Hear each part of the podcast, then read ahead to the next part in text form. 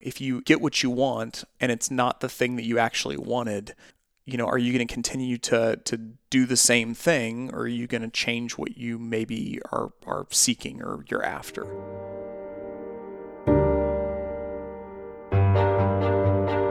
Hey, what is up, everybody? Thank you so much for listening to another episode of Going Deep with Aaron Watson. This is part two of a conversation with Brent Beshore, the CEO and founder of Adventures. Had a fantastic conversation with him in part one. Make sure you check that out. To provide a little context, we kick off part two with a conversation about the leaders that Brent leaves in place of the companies that he has acquired, and then get into some interesting conversations both around relating to our fellow man, cryptocurrency, and much, much more. You're going to enjoy it, so here is the rest of my conversation with Brent Beshore.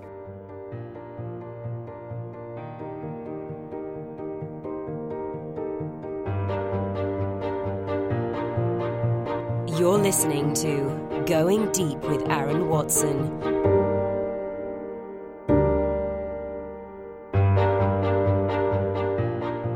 Speaking to the these talented leaders and letting them do what they're going to do as part of your due diligence and research process there may be an owner that's leaving the business but there are these existing leaders that are in place that you're entrusting.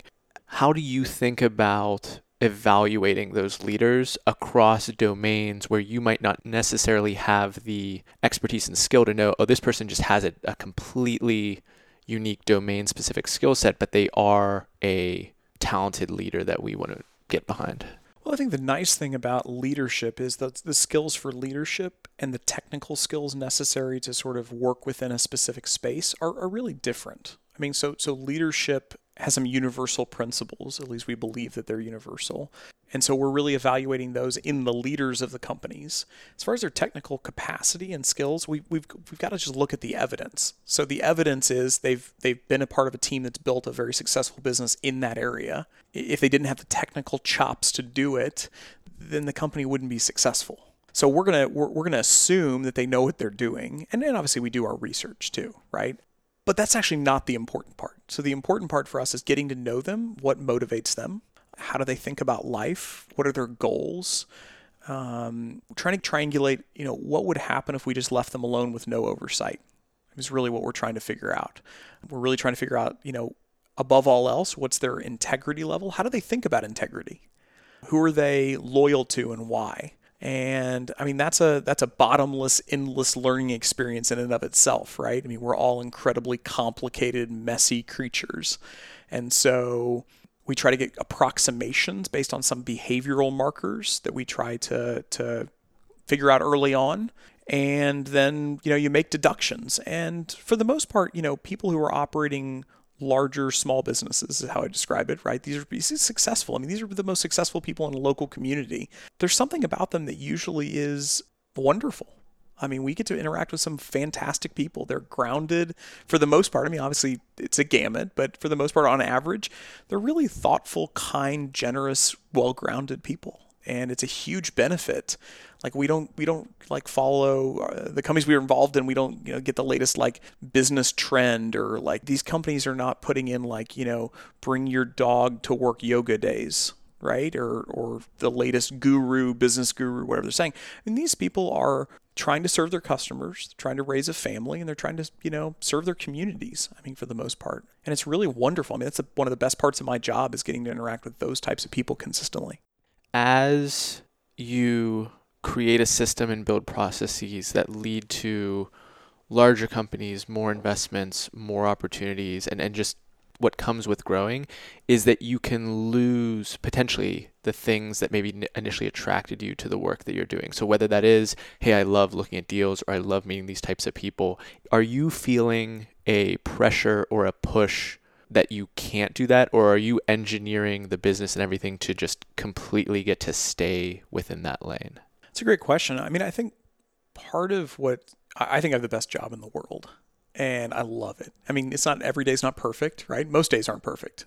But i, I get to work with incredibly talented thoughtful kind people doing meaningful work how I express that changes over time. And I think this is where uh, what's been beautiful about building adventures over a period of time and and you know I've been a one participant in building it I mean our team uh, maybe you thought I was joking on the way here I feel like I'm one of the least talented people on the team at this point as other people can step up and take responsibility for things that they can clearly do better than me why would I do those things or why would I try to retain control over them? I mean, I guess my fantasy long term is that I'm completely unnecessary and worthless and they let me play around in some area of the business and, you know, put me in my corner and, you know, pat me on the head and, and tell me good luck, right? That would be wonderful. I mean, I, I, I truly want the organization to flourish. And if I'm the weakest link, I think we're, we're going to be okay. And that would be a wonderful thing. So I think over time, I mean, the way that I look at it, the way Suzanne Byland, who's the sort of my right hand person, uh, president of the organization, she looks at the exact same way. Is like we're constantly trying to find people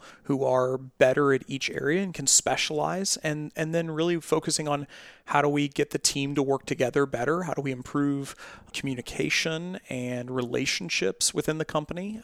Not doing trust falls, not doing all that stuff, right? That I'm doesn't talking, work. I mean, yeah, you should write a book called Trust Fall to Success. Um, anyway, um, you know, I, I, I think everyone has a different style. I mean, I, as long as your your identity doesn't rest in doing a specific thing, uh, I think you're fine. As long as you're willing to to sort of explore what that might look like.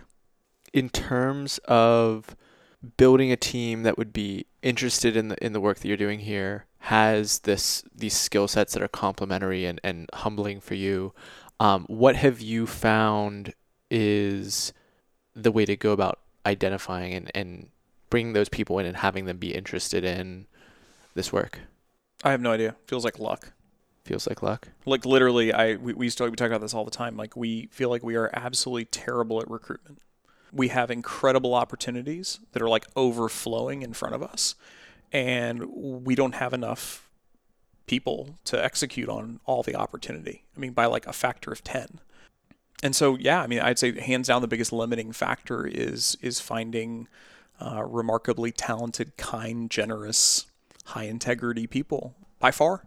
Uh, it feels like completely random. Like I said, how, how we bring people on board is um, we somehow get in touch with them, we start a conversation, we get to know one another, we see an opportunity for them to create value on the team and to be a part of it.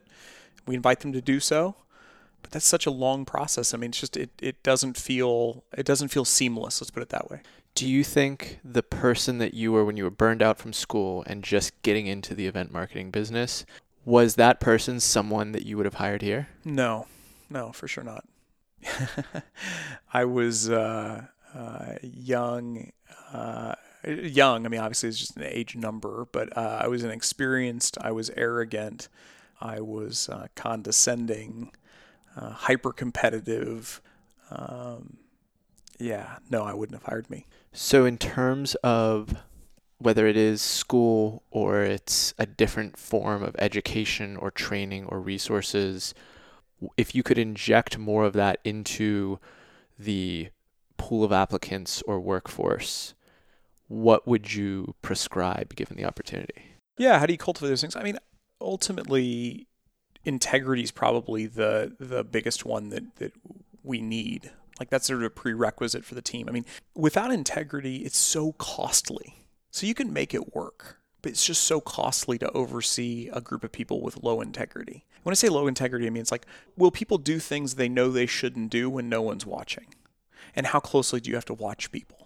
If you have to watch people closely, it just doesn't scale. And so for us, you know, we rarely come in contact with somebody that we can get comfortable that they're not going to do things without us watching them closely. And that doesn't mean necessarily working hard or um, you know being passionate about their job or being talented. I mean, it's just you get the impression for most people, and I think this is um, for most people's point of view, what what they believe to be true about life. This is a completely rational decision for them to make. Is if there's a corner that can be cut and they likely won't be found out, they're going to cut it every single time.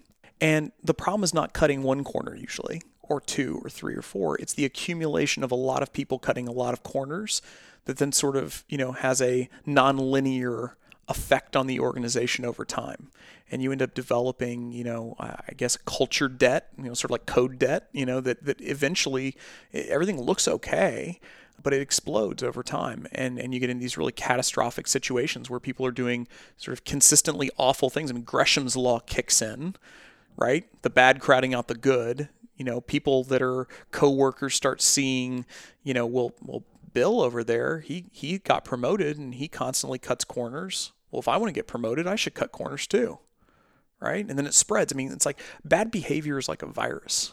And so, you know, we're really, really focused on acknowledging everyone's messy. I'm messy, you're messy. Everyone in Adventures is messy. We're also focused on where what's the trajectory of people? Are they trying? and are we going to create a system of accountability and and where where are they along that journey right and so uh, you know i would say how do you cultivate that? I mean i don't know. I mean that's part of the problem. I mean i, I don't know how to cultivate it. All i can do is find it. So that's why i said i, I wouldn't hire me because I, I don't think i fit that description when i was get right out of college or getting out of you know law and mba i was totally willing to cut corners and you know had to learn over time that's not the right way to behave. Um, there's a, a common trope or, or piece of advice that people say is fake it till you make it. And I think there's a close tie between the notion of cutting corners and faking it till you make it. I don't know if you agree with that, but do, do you see that as related? Because I think there's also a degree of people who would say, well, you know, Brent can say that now because he's found success and he has these these wins that have accrued, mm-hmm. and so now he can value that. But when you're just starting off, there's no other way than to scrap and to cut corners and to. Does that make sense? Yeah, I think they're mutually exclusive though. So I mean, if you think about um, what does it mean to fake it till you make it, is you're basically bending reality. It's called lying. Yeah.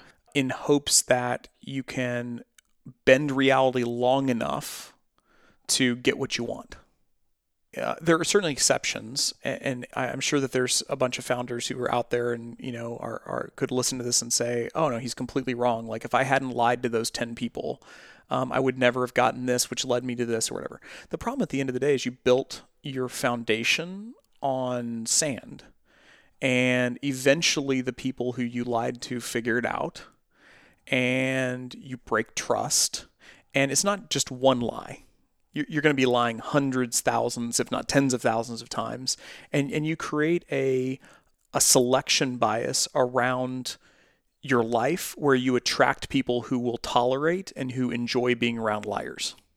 And so, you know, ultimately it just harms you and it harms the people around you. And so if your goal, if the ultimate purpose in life is to, as quickly as you can, accumulate as much resources, uh, including you know power, money, fame, um, you know whatever the thing that you're trying to to to get, if if your goal is to accumulate those as quickly as you possibly can, um, I, I think it's completely rational to lie, cheat, and steal and run the risk of getting caught. I mean, why wouldn't you? I, think you end up going down a path that leads to a miserable life. And unfortunately, the worst situation is you continue to be able to get away with it and you never achieve what you thought you'd achieve. And so you you're able to distract yourself from the reality in the striving. So if you, you know, if you um, listen to successful people that have made mistakes, what they'll say is, I reached the pinnacle, I, I reached the peak, and I found out that wasn't it. And so, what you often find is uh, a situation where it can be a very effective tactic with the wrong strategy. I dig that.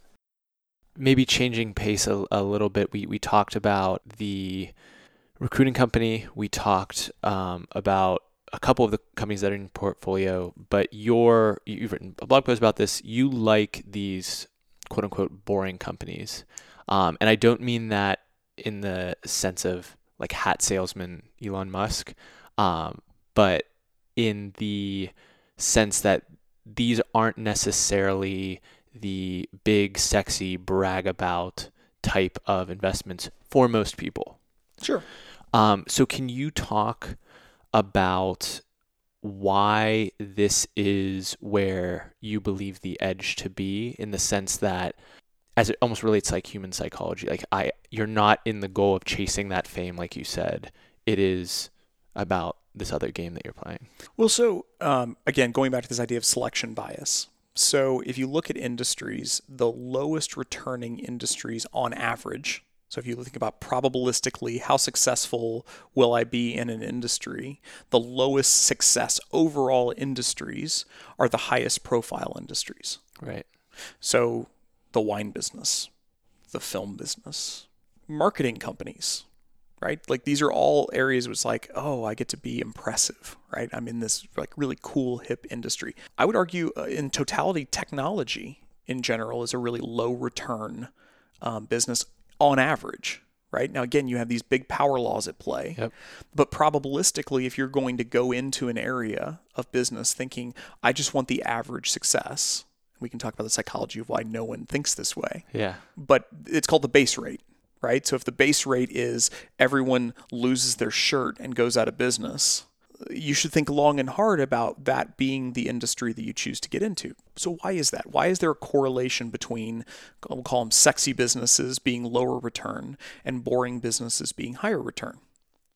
Well, let me pose this to you. So you watch movies, yeah when you watch a movie, do you ever have this drive where you're like, it'd be really cool someday to create a movie, right? Like I, i've experienced gosh, that, that'd be amazing, right? yeah. Um, have you ever driven by somebody roofing a house?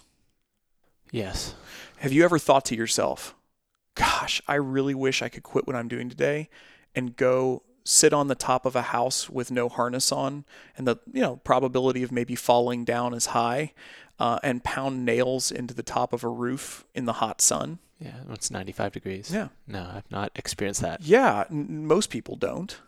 And so what you end up getting is there are non-economic reasons why people are in an industry, and there are non-economic reasons why talent is drawn to an industry. And so the higher the competition for talent and the higher the the entrants into the space that are well funded, the lower the returns are going to be overall. Just a supply and demand issue. What about so there's also getting into like the psychology that gets tied up in these is there's people who say I don't want to be a big fish in a small pond. That bruises my ego to know that I I'm not in Lake Superior, I'm in Lake I'm blanking on a small lake. We'll be gone. No. yeah, we'll be good. yeah. Um, yeah, I mean, I, I like I can't. I don't have the like. I don't frame things that way, so it's hard for me to get inside, somebody's head who who has that mentality, right? Like, what's important to me is you know my community and my family and my friends and my church, and so uh, I'm not up prioritizing you know, being a bigger fish or a smaller fish. Uh, ironically, um, we're all the same size, regardless of the pond we're in. So you're as big of a fish as you'll be in whichever pond you're in, right? Right. Um, and so uh, I, I do think that there is that draw. Uh, I mean, I hear a lot of young people say this, like I can only be successful in a New York or an LA or San Francisco Yeah. or you know, to lesser extent, a Dallas or a Chicago or you know wherever Atlanta.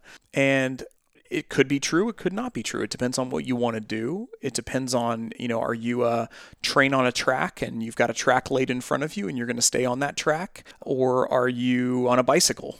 Or are you hacking your way through the jungle with a machete, right? Those are all different frameworks for how you can think about, you know, the, the, the life you're trying to lead. And, you know, being a train on a well laid track is a very different life and a very different experience and comes with different opportunity costs than hacking your way through the jungle. Uh, and some people are happier hacking their way through jungle, and some people are happy being the conductor of a train. That makes sense.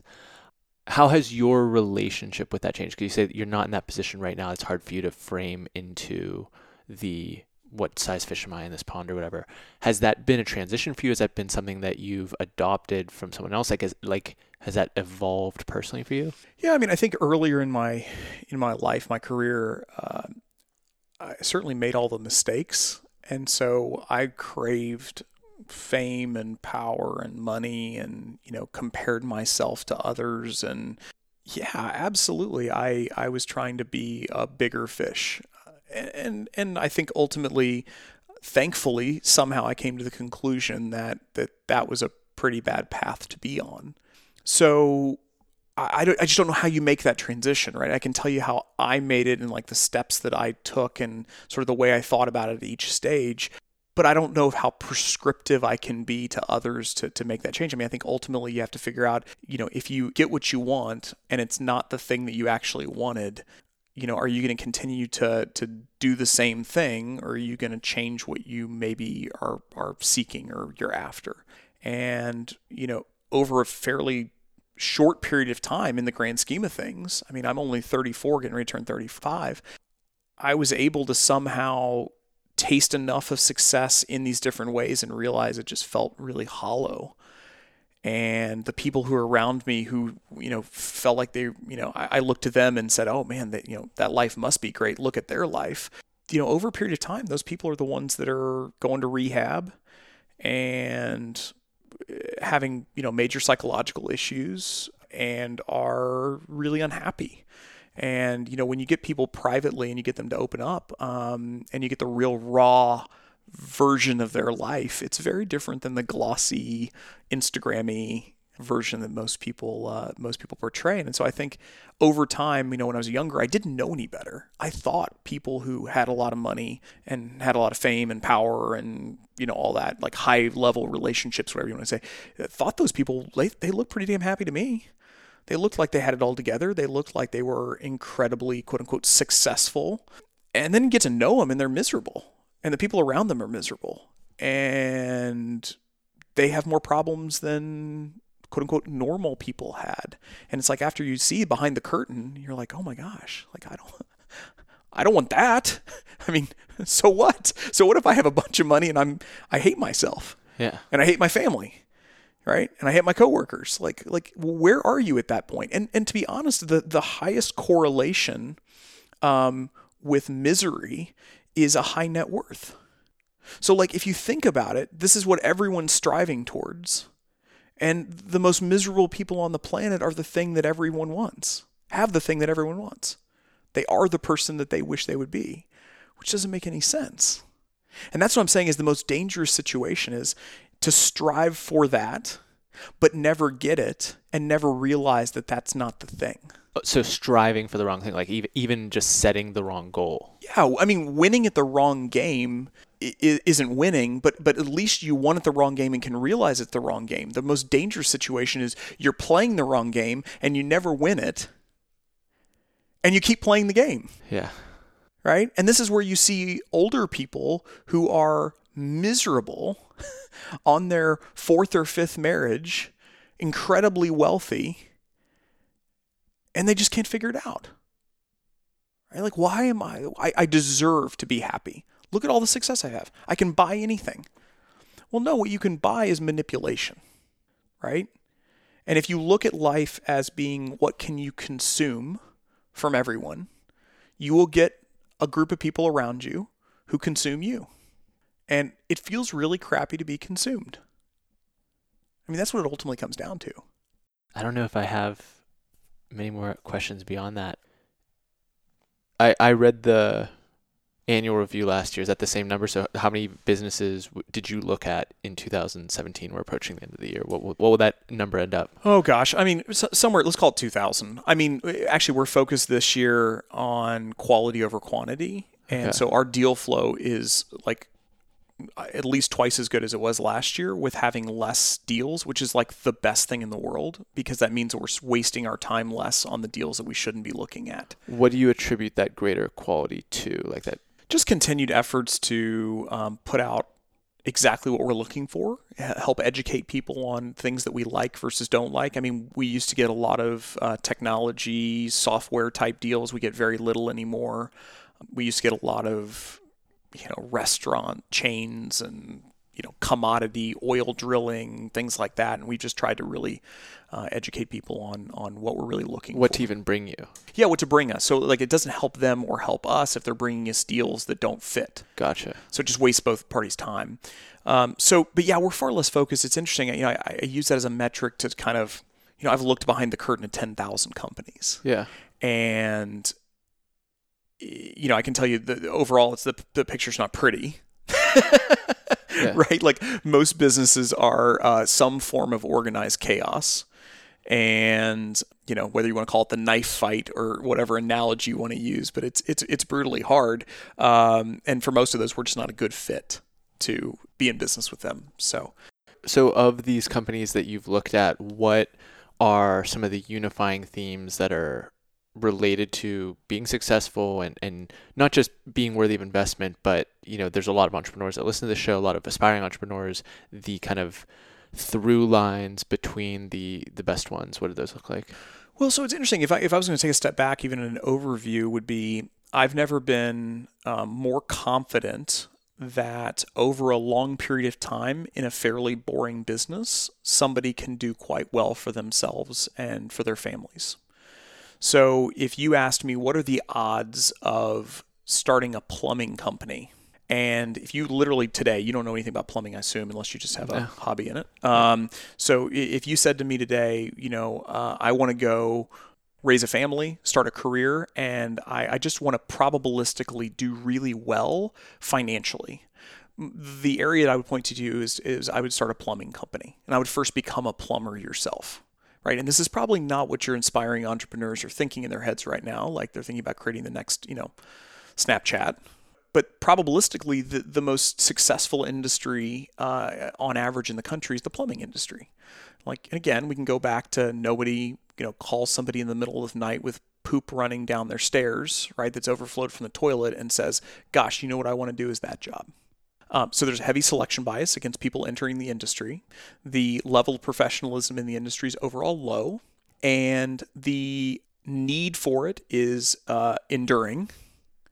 The price somebody's willing to pay to solve their pain is high. So high margin, recurring and enduring business with low professionalism. When you get those things together over a decently long period of time, if you're willing to, to grind on it, you're going to do really, really well. You're going to do really well. So I would say I've, I've never been more optimistic for somebody who's going into a business like that, that over a period of time they commit themselves to excellence in that industry, they're going to be really successful financially. Again, I'm just talking about financial success because I mean that's the sort of base mark, benchmark, uh, you know, beyond interpersonal relational success. So just strictly financially, and I've never been more bearish or um, uh, more cynical, I guess, on getting rich fast and trying to have some success quickly. So I literally don't know. I'm sure there are businesses out there. I don't know of a business that's under five years old that is consistently generating really nice cash flow. And I've invested in, you know, a ton of different companies. I see the financials on a ton of different companies. And the most successful and profitable businesses I see start slow and build. And they consistently build over time, right? And there's a non-linear relationship between time and success. And so, you know, we have a company that we've invested in that um, it looked like a big pile of nothing for four years. And now it's just an absolute cash machine. Uh, it's un- outrageously successful. Every single month when I get their financials, I just it, like it, it blows me away how much money they're making. And it looked like nothing four years in. And so I think, you know, anybody who who says you know who just started a company a year ago or two years ago is killing it I, I don't know how they're killing it, and I don't know what definition of killing it means because there's no way it's long term sustainable. There's no way to assemble a team and gel a team and create a culture and develop sustainable business relationships and customers and vendors and, you know, wade through all of the stuff you have to to create a sustainable long term business in two years. You can't even do it in five years. I mean, honestly, I feel like building most businesses is a 10 to 20 year time horizon. And so you got to be really committed to it because the, one of the dangerous situations you might get into is you hopscotch around. So you start something and you realize, man, that's hard. I'm going to jump to something else. Then you start that thing and you're like, that looks easy. Well, turns out it's hard. Well, I just need to jump to the next thing. That looks easy. Jump to that. Now that's hard. Guess what? Everything meaningful is hard. So what most people do, I feel like, that I see pretty consistently is they they face a level of adversity that makes them uncomfortable. They arbitrarily opt out. And it's really that powering through that dip that I see yielding incredible results for people.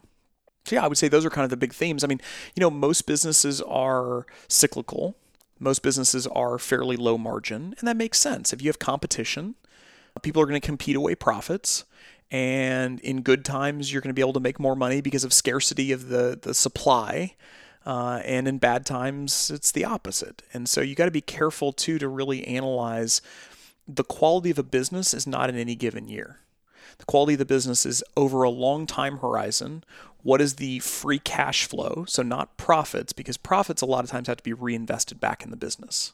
We really recently looked at a company that, you know, was doing, gosh, six or seven million dollars of quote unquote profit, and the owners could maybe take a million or two million dollars out of the business, just consumed cash.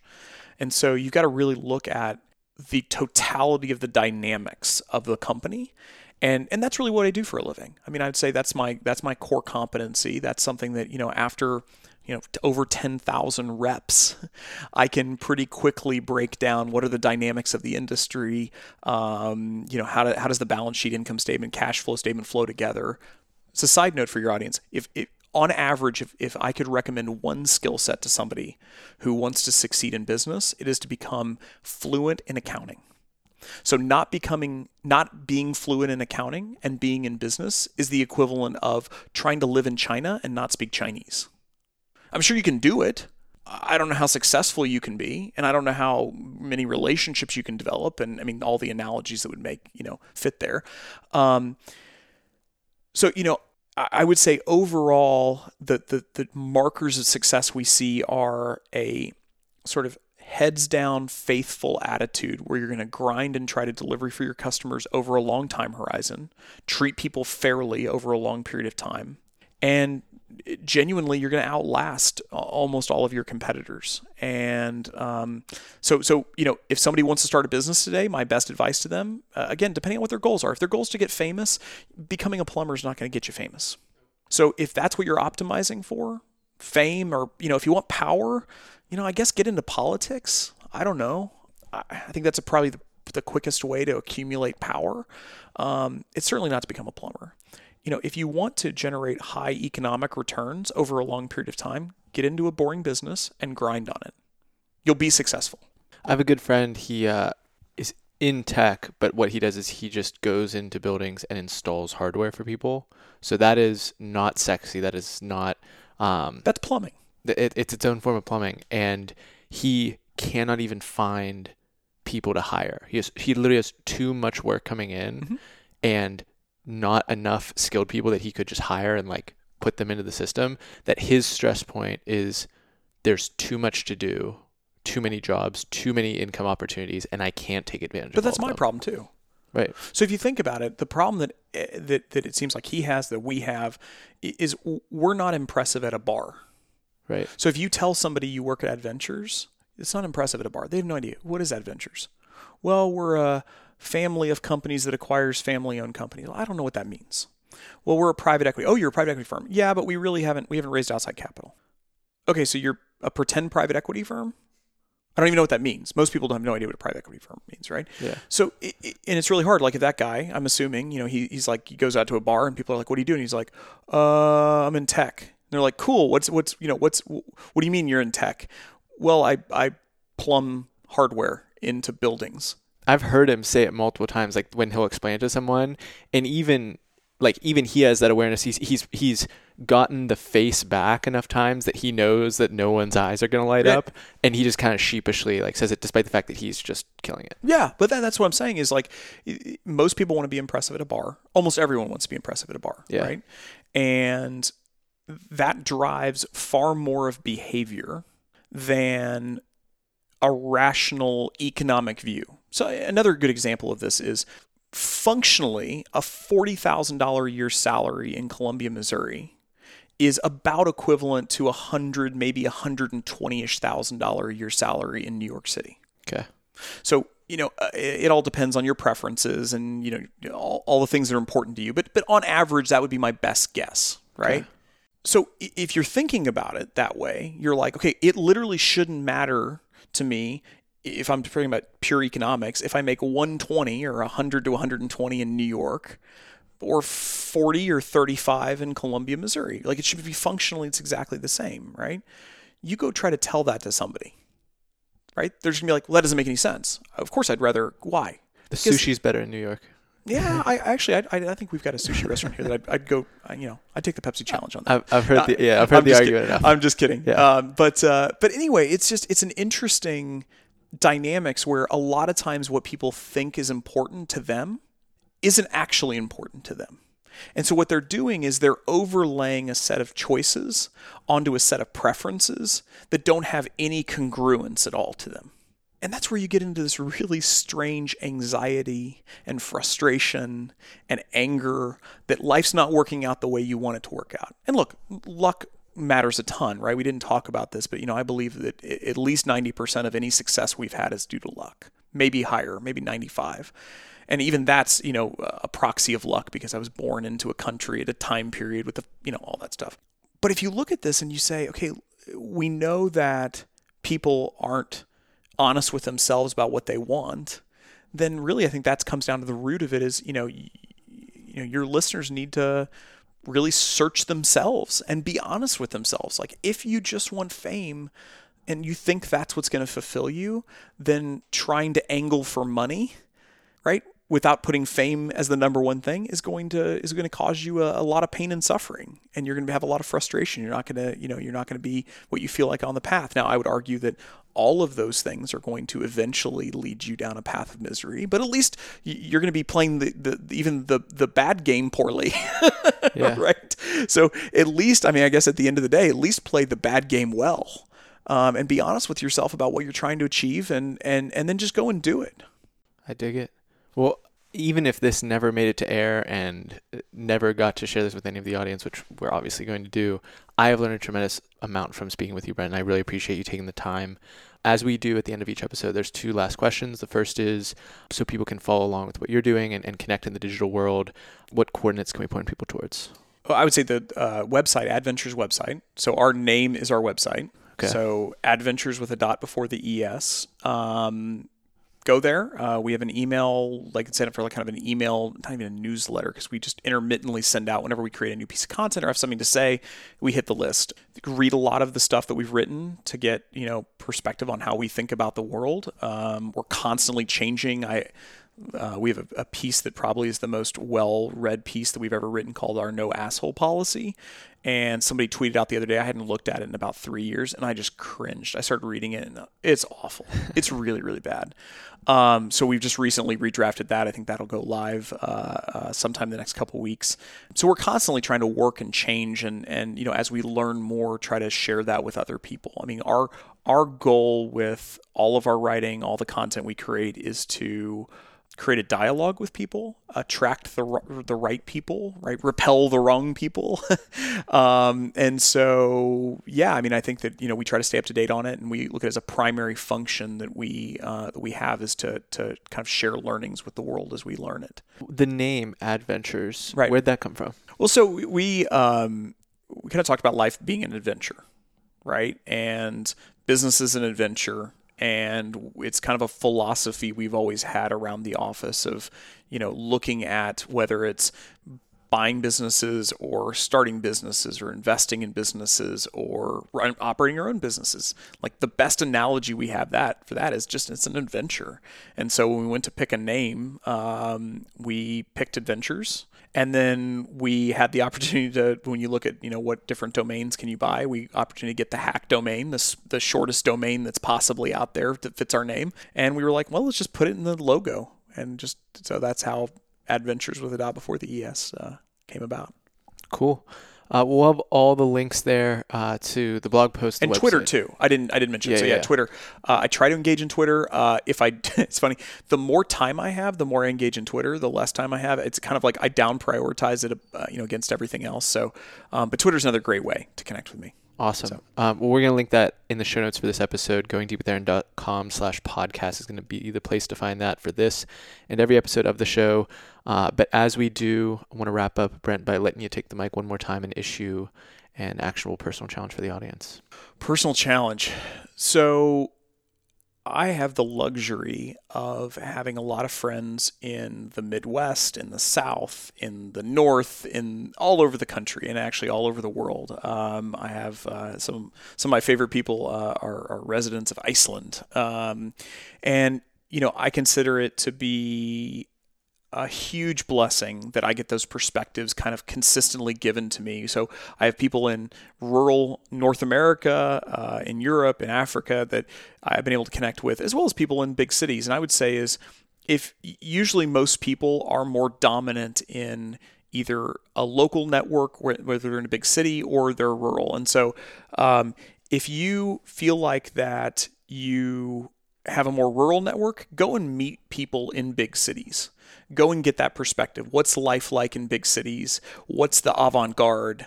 What's the new thing that's happening? And sort of get that into your life. And if you're in a big city and you're listening to this and you don't know anybody who is a Republican or is religious or uh, shops at Walmart or uh, lives in the middle of the country, uh, I would highly advise that you try to actively cultivate those relationships. I think what you'd find if you did that is that people are almost identical, but coming from very different perspectives on, on what's important and how they think about their life. And that's going to really greatly enrich your life and it will enrich the lives of the people who you get to connect with. So I would I think it's a it's an easy challenge, it's a fun challenge. Get out there and meet people who are different than you. I love that. And you've very nicely segued into a topic that I wanted to ask you about and just failed to because you're giving me so many other great answers in other areas. But um, on the topic of cryptocurrency, you recently uh, made a post here. I want to uh, read it so I, I get it correct. Um, if you think Bitcoin is meaningless or irrelevant, you need more friends in New York City and San Francisco. And if you think Bitcoin is destined to be the future of money, you need more friends in the Midwest. So, uh, given that we as a show probably have a bias towards the New York, San Francisco types who are on that cutting edge, uh, developing cryptocurrencies and talking about what they're doing there, um, on balance, not asking you to necessarily pour cold water on everything, but um, can you elaborate a little bit more on how that perspective um, pertains to cryptocurrency and maybe other thoughts or um, perspectives on it that you would be willing to share? Yeah, I mean, I'm no expert on cryptocurrency, and honestly, um, I, I've been aware of Bitcoin and Satoshi and, and all that for a very long time, uh, and I've always, I've been fascinated with it for a very long time. Um, opportunity costs in my life, having two young girls and uh, traveling a lot for work and being focused on what we're doing at Adventures. Um, in a previous life, I would have been all over the the cryptocurrency um, sort of bandwagon, I think, and probably have tried to do something in the space. Um, so I'm I'm very like I, I don't think I'm a luddite in that. But with that said, I, I struggle with the base foundations of what it's trying to achieve. And so I think that whether it's Bitcoin in particular or Litecoin or heck, I, there's a website I went to the other day that was like you know 700 uh, ICOs that were that were going uh, on at the same time, and it was like I mean I, obviously joking, but it was like the you know the new coin for toilet paper. You know, it's like I think there's a lot of things that don't need to be cryptized or whatever you want to call it, right? Uh, I think there's a lot of things that could stand to really benefit from the technology. And I think that um, as far as a cryptocurrency goes, I think there's a lot of benefits to settling contracts, to allowing types of interactions that um, need some sort of level of decentralization. I also think the fundamentals of like a Bitcoin, the consumption of energy is something that just is mind blowing to me. I mean, I, I, looked at something the other day. I think it's like the 62nd largest country if you you know categorize Bitcoin activity in terms of consumption of energy. It doesn't make much sense to me that that a lot of those same people are the people who are like you know uh, traditional environmentalists and who are concerned about you know burning uh, fossil fuels and you know a lot of the farms are, are, are you know near sources of energy, some of which are clean, some of which are not. And so, uh, but just in general, the idea of basically jumping through a lot of hoops to be able to produce, uh, you know, a digital asset doesn't feel like eh, the best solution long term to the problem that I think it was addressing. Now, with that said, maybe Bitcoin goes 10x from here, or 100x, or 1000x.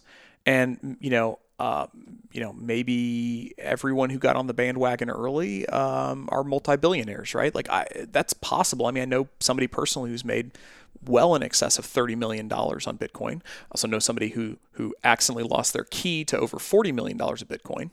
I like to bring that up with him every time we have dinner. um, anyway, he, he sheds a tear or two. Yeah. And uh, anyway, but so I, you know, in general, um, I think it's a really neat technology. I um, I'm excited to watch it. I, am just sort of a bystander at this point. I mean, I don't own any Bitcoin. I, the only things I own is cash, uh, U.S. dollars, and um, stakes in highly illiquid private companies. Uh, that's kind of my barbell strategy. Yeah. So I don't really uh, I try to block everything else out. I don't own any public shares. I don't you know follow any commodity prices or anything like that. Um, so I just try to simplify because my you know my investing life's pretty complicated uh, in in one side of it, and so. Um, but I you know I think it's a really interesting space. And I think there's gonna be a lot of development that comes out of it, and hopefully a lot of good that comes out of it. I would caution people um, it's never it might turn out well today it's never turned out well when you get a flood of people into a space who are trying to get rich quick i can't think of a single thing a single time in the history of the world that that's turned out well for the people um, you're going to have outliers you're going to have people who it works out exceedingly well for but again the base rate the base case Yeah. that you got to think through is probabilistically am i going to be successful, whatever successful means in that space. And I wouldn't feel comfortable right now saying, today, go out and buy Bitcoin. And that's going to be the way that you um, support your family over the next 20, 30, 50 years. Yeah. When in when in a speculative mania, may the devil take the hindmost. Yeah. Uh, Brent, once again, thank you so much for doing this. I really, really appreciate it, and for uh, sharing your time with us today. Yeah. Really appreciate you having me on. Thank you so much. We just went deep with Brent Beshore. Hope everyone out there has a fantastic day.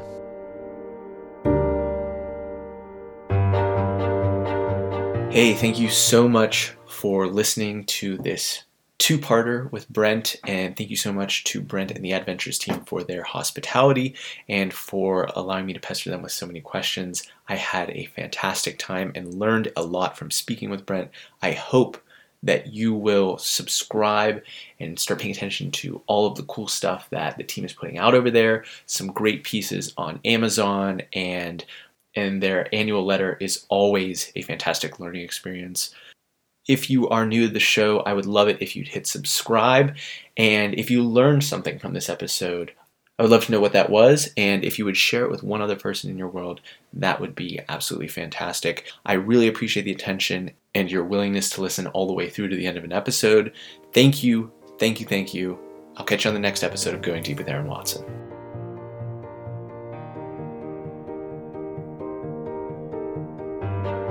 Thanks for listening. Connect with Aaron on Twitter and Instagram at Aaron Watson 59.